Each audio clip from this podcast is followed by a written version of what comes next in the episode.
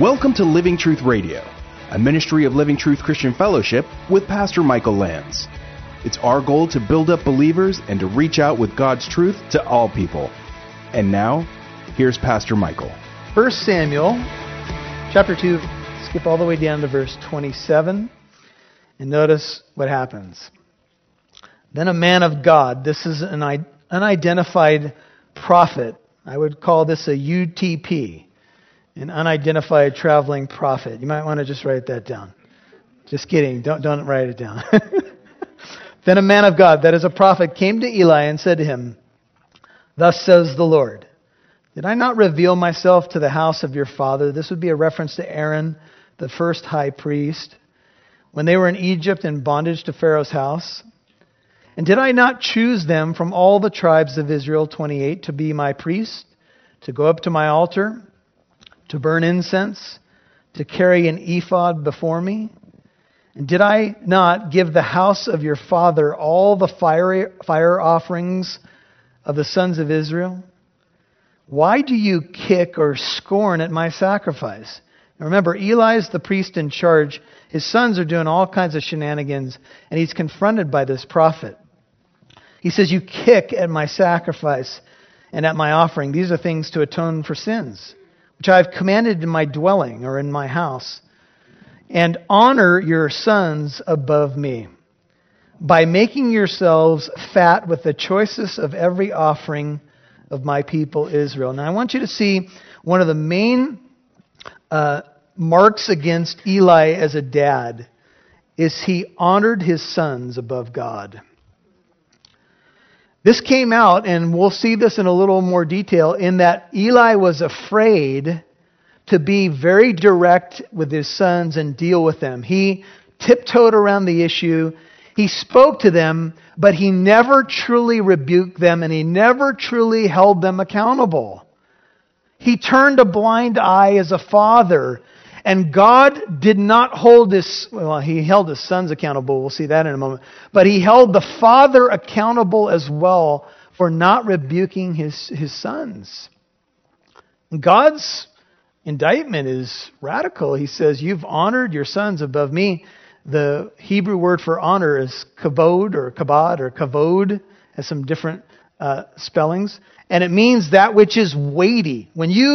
When something is weighty, you say it's heavy. We heard that, what is that, in the 70s? It's heavy, man, right? Well, when something's heavy, we mean that's something deep, that has weight, that has substance, right? Well, that's the Hebrew word here. And whatever is weighty is what you give the most value to. And God says, "You valued your sons who are worthless above me. You put more weight on what they thought than you did on what I think, and you're my high priest." And look, life in terms of leadership, I said one of the important things is to know God. That sounds elementary. But another thing a good leader does is he puts more weight on what God says honors him than what other people think. There's where most of our leaders go wrong, because they do everything by polls. Well, which way is the wind blowing? What do you think? And everything's a poll. And however the people are thinking, that's what I believe now. So if it's popular to be a Christian, now I'm a Christian. If it's popular to stand up for whatever sexual things people are doing these days, then that's what I believe now. And people blow with the wind. They honor man's opinion above God's. That's what Jesus said about the religious leaders of his time. You elevate man's tradition above the Word of God. Do you want to be a good leader? Decide on what hills you will die on and stay there and plant your flag there. Because look, the culture's going to blow around. You know that, right? Your friends are going to change their opinions. Things are going to go up and down, but the Word of God does not change. Jesus says the words of the Father, the words of the Bible are going to endure forever. The world may pass away, but His words will what? Never pass away. You want to be linked to something that's solid? Are you tired of floating around and having no firm foundation? Then do what God says. It doesn't change. His word is always right. It may not always be the popular opinion, but it's always right. And that's where Eli went wrong. I mean, after all, look, we want to have a good relationship with our children, but Eli knew that his sons were doing horrible things, and he didn't really stand up. He said, you guys, you're in essence, your sons are abusing the offering. Verse 30, therefore the Lord God of Israel declares, I did indeed say that your house and the house of your father should walk before me forever. He's still referring to the priestly line. But now the Lord declares, far be it from me, for those who honor me. Bible students, this is one of my life verses. I would highly encourage you to remember this verse. Those who honor me, I will honor, and those who despise me will be lightly esteemed. That's from the New American Standard. Those who honor me, I will honor. You want to stand on the promise tonight? You honor God, and He will honor you.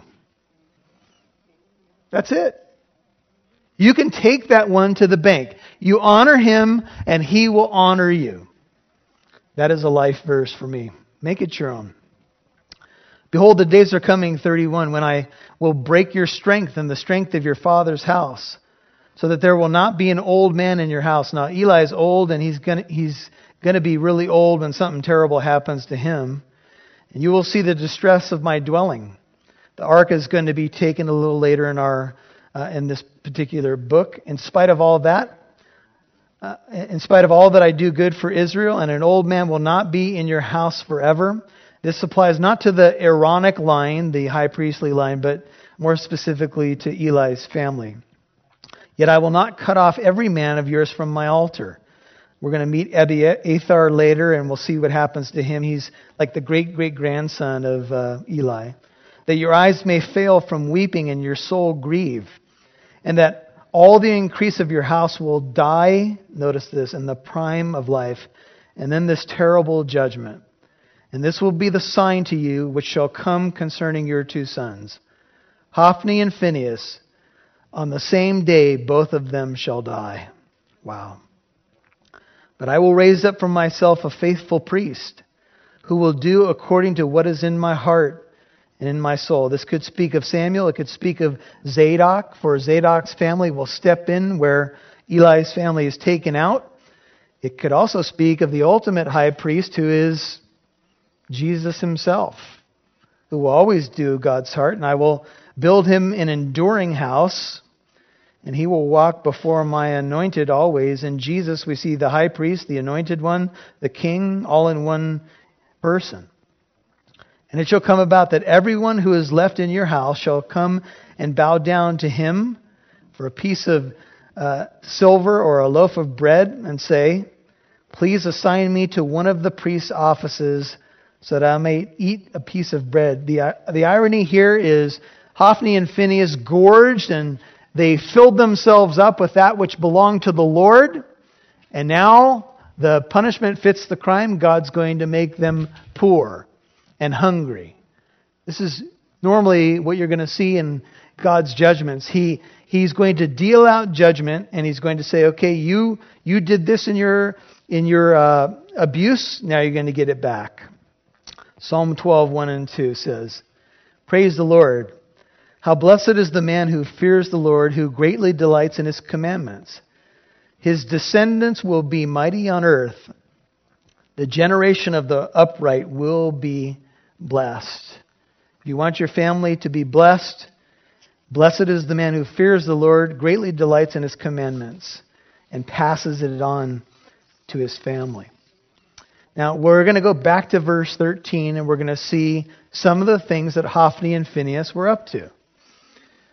Verse 13. And the custom, this word actually connects to a root word meaning justice of the priests with the people. When any man was offering a sacrifice, the priest's servant would come while the meat was boiling with a three-pronged fork in his hand. 2:14. Then he would thrust it into the pan or kettle or cauldron or pot, all that the fork brought up, the priest would take for himself. This sounds like some of your family holiday meals, doesn't it? I had a friend back in high school, and we would go down surfing in Mexico. They had a house near the blowhole, at La Bufadora, and I remember we were sitting at the breakfast table, and his sister was a pretty big eater, and there was like one sausage link left on the table, and everybody was eyeing one another, and all of a sudden the fork went up, and bam, man, she was quick. Sausage link was, whoop, bam. Some of you who grew up with multiple siblings know what I'm talking about. My son tells a story. He said he was at somebody's house and he was trying to be polite. And you know how you teach your kids that if there's one piece of something left, you tell them, you know, ask anybody else if they want it and then help yourself. So he said, does anybody want this last piece of pizza? And the kid who was there goes, yeah, I do. And he took the piece of pizza. Yeah. That's not the way it's supposed to work. That's just an obligatory thing. You know, you don't really mean that. When you say to somebody, do you want that last piece? That's not what you really mean. That's just a way to rubber stamp the fact that you're going to take the last brownie. He said, Dad, it was terrible. It blew up on me. Well, son, it's more blessed to give than to receive. So, well, apparently they had some junior priest in there.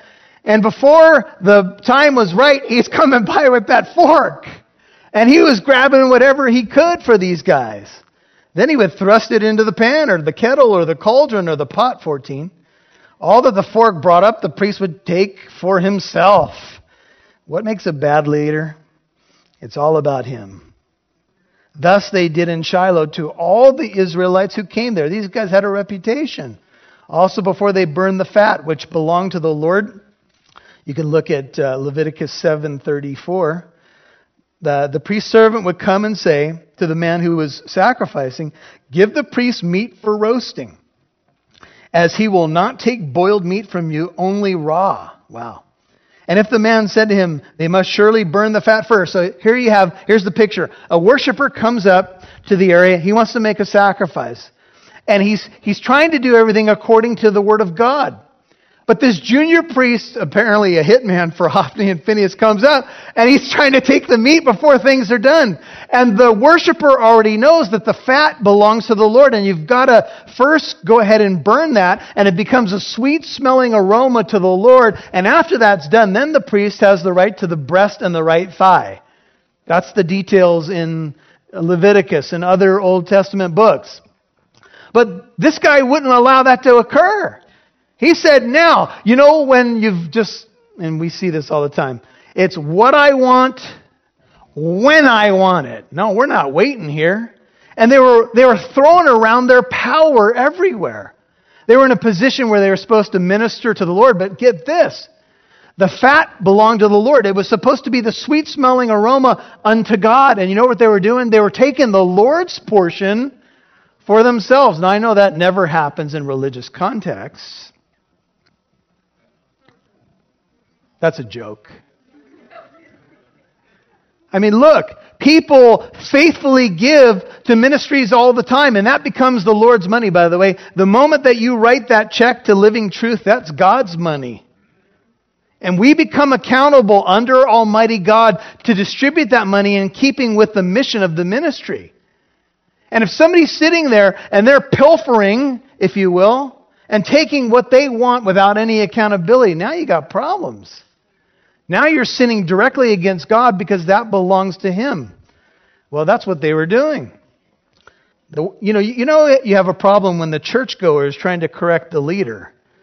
Now look, every leader is human, so it doesn't mean that someone who's a worshiper can't come up and point out something and even correct us on something. That's not what I mean. But day after day, here's what was happening. The worshipers were going, what in the world's going on here? This is not the way things are supposed to be. And the stories began to spread about Hophni and Phinehas, and they were coming back to the ears of Eli. And it was, give it to me now. And it had gotten so bad that they would say, end of 16, No, you shall give it to me now, and if not, there's going to be a couple guys that are visit your house later. They're known as the three wise guys. They'll be dressed in black. I mean, these guys were threatening the people trying to do it God's way and saying, oh, and by the way, if you don't give it to me, see this fork? I'm not going to use this on the meat anymore. This is for you. People were going, okay, sheesh. And it was getting ugly. People were being exploited. People were being abused. And thus the sin of the young men, 17, was very great before the Lord. Notice how this section ends. For the men, Hophni and Phinehas, despised the offering of the Lord. It didn't matter to them. All they were in it for was themselves.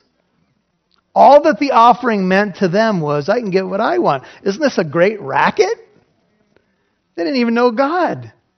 But religion was certainly doing them well. They had all kinds of wonderful meals. They had all kinds of power. They were abusing that power.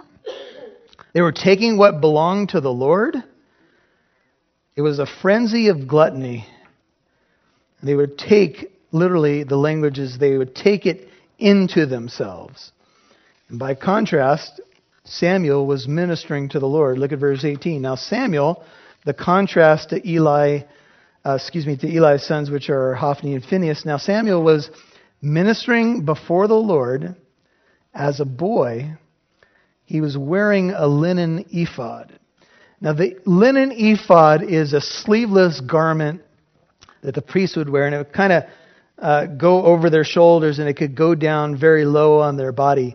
But this is to be distinguished from the ephod that was worn exclusively by the high priest, because that ephod went over, and I've shown you pictures of that before. And then they would tie the gemstones, which was often known as the Urim and the Thummim, to the chest of the high priest, and they would have the 12 gemstones representing what? The 12 tribes of Israel, and that would tie to the high priest's shoulders, and it would be right in front of his chest, near to his heart. And the picture was the 12 tribes are near to God's heart. But that's not what Samuel has here, because he's obviously not the high priest. So he's wearing an ephod. Even David in 2 Samuel 6:14 is wearing an ephod as he dances before the Lord. That's 2 Samuel 6:14. So it's some sort of garment for praising the Lord, normally worn by a priest. Now notice what happens. And his mother would make him a little robe, 19, and bring it to him from year to year when she would come up with her husband to offer the yearly sacrifice. And one thing that we noted about Elkanah and his wife Hannah was that they would come year after year, maybe for the Passover to Shiloh. They were very faithful.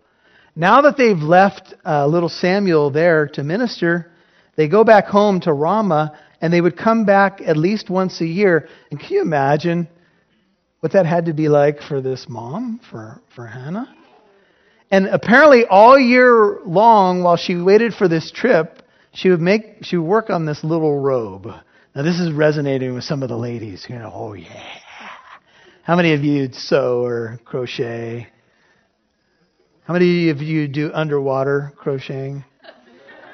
How many guys want to admit that you sew? Actually, I know some guys that sew, and yeah. And, you know, they're in touch with their masculinity. It's all right. So, and his mother would make him a little robe, kind of a little priestly robe, and she'd bring it to him. And you all know how kids grow. I mean, if you haven't seen that kid for a year, she had to be able to estimate up, right? I mean, I have to buy new shoes for my kids like every 2 months, because they're growing, and then they blow through shoes, and that's just how it is. Well, notice the tender love that Hannah has for her son. She'd bring this little robe, and she'd have some sort of reunion with him, and she worked on this, and she would give it, and I'm sure her heart of love was just poured into every stitch. 20. And before I move on, I know some of you have some precious things that grandmas and moms have given you that they made with their own hands. Those are really precious gifts. Just think about the love that was woven into that. Then Eli would bless Elkanah. So Eli is extending a blessing to him and his wife Hannah and say, "May the Lord give you children from this woman in place of the one she dedicated to the Lord." And they went to their own home. Now, Eli's not all bad. I mean, he's obviously a gracious guy, and he's prayed a blessing, and he had prayed for them before. He had extended a blessing to them before. And now he says, okay, you've dedicated this child. Now I pray that God will give you back much more. One writer says, they gave one to God and received five more without losing the first. He gave her back far more than she had given him. He says, God still works in the same way for those who love him and seek to live according to his plan and purpose. And the Lord 21 visited Hannah, and she conceived and gave birth to three sons and two daughters. And the boy Samuel grew before the Lord. You know, sometimes we are hesitant to give God our first fruits because we can tend to hold on to things. But the spiritual principle is this: if you're willing to give of your best to God, he's going to give you much more than you gave. As a matter of fact, he'll bless you with the knowledge that what you gave to him is being blessed and used, and he's going to give you many times over. He's going to bless you with a blessing that you cannot contain. And now, the woman that was once barren, guess what she's got now? A big family. And do you think she just took a moment to talk to Panina about it? Remember Panina the pain? Remember Panina, the one who could have the babies, and every year at the festival, I can have the babies, you can have the babies. Well, now it's over. Now, Hannah's able to say, you know what? In your face, Panina. Huh? It's always nice when you can rejoice in the Lord's blessing. I would highly recommend that you use that. I'm just kidding.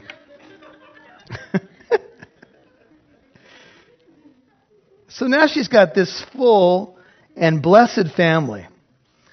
The woman whose name means grace, who was once barren and broken, is now truly full. I'll tell you what, that's me. Maybe that's you. You can look back on a barrenness of life, emptiness, without the Lord searching, wondering what your life was about. And she who was once barren and broken is now full. I mean, how many times did she have to step back and just say, Lord, you're just so good. Look what you've done for me. I've got little kids running everywhere. I've got a kid who's the next priest and judge for Israel, and you are going to make him a kingmaker. You have blessed me. Look, we've got to stop sometimes, because I know we can go down our negative list a lot, but we've got to stop sometimes and say, just take some inventory. Lord, look what you have done in my life. Look at the blessings that I had. Where once there was nothing, when maybe I wondered if there would ever be a family, or if there would ever be these kinds of blessings. And now look what you've done in my life. Yeah, there were tough years. Yeah, it was difficult. But you got me through it. Now Eli, 22, was very old, and he heard all that his sons were doing to all Israel, and how, now we get a little bit more detail, and how they lay with the women who served, get this, at the doorway of the tent of meeting. Thank you for listening to today's program. If you'd like to listen to this message again, learn more about our church in Corona, or to access archived messages, go to livingtruthradio.org and click on the Church tab. You can follow us on Instagram at Living Truth Corona, or download the Living Truth Christian Fellowship app on Apple and Android devices. Living Truth Radio is a listener-supported ministry. You can partner with us by donating at livingtruthradio.org.